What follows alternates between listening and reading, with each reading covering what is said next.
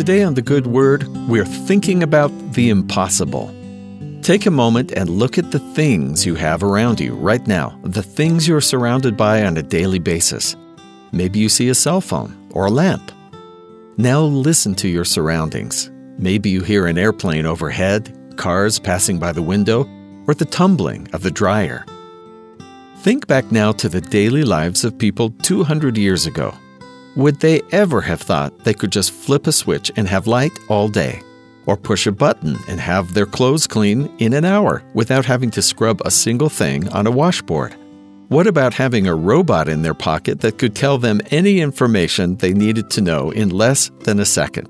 A little box that would allow them to see and hear, to communicate with someone thousands of miles away if you told them there would ever be such a thing as a container that could carry their entire family across the country just by pressing a pedal and steering a wheel, they might have laughed. And the idea of people flying in the sky, well, those were just images in children's books. All of those things seemed impossible. Figments of the imagination, and yet all of us have seen and used these things in reality. So, if we live in a time when what was impossible before is now possible, why do we doubt ourselves when we hear from God Himself what we can accomplish in Him? Sometimes when we pray, we receive answers that aren't what we expected. For example, in Matthew chapter 18, Peter asks, Lord, how oft shall my brother sin against me, and I forgive him? Till seven times? Jesus saith unto him, I say not unto thee until seven times, but until seventy times seven.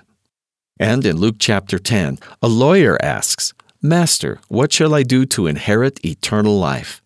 And he saith unto him, What is written in the law? How readest thou? And he answering said, Thou shalt love the Lord thy God with all thy heart, and with all thy soul, and with all thy strength, and with all thy mind, and thy neighbor as thyself. And he saith unto him, Thou hast answered right, this do, and thou shalt live. Sometimes, when God tells us what is expected of us and what we're capable of, it sounds daunting, ridiculous, maybe impossible.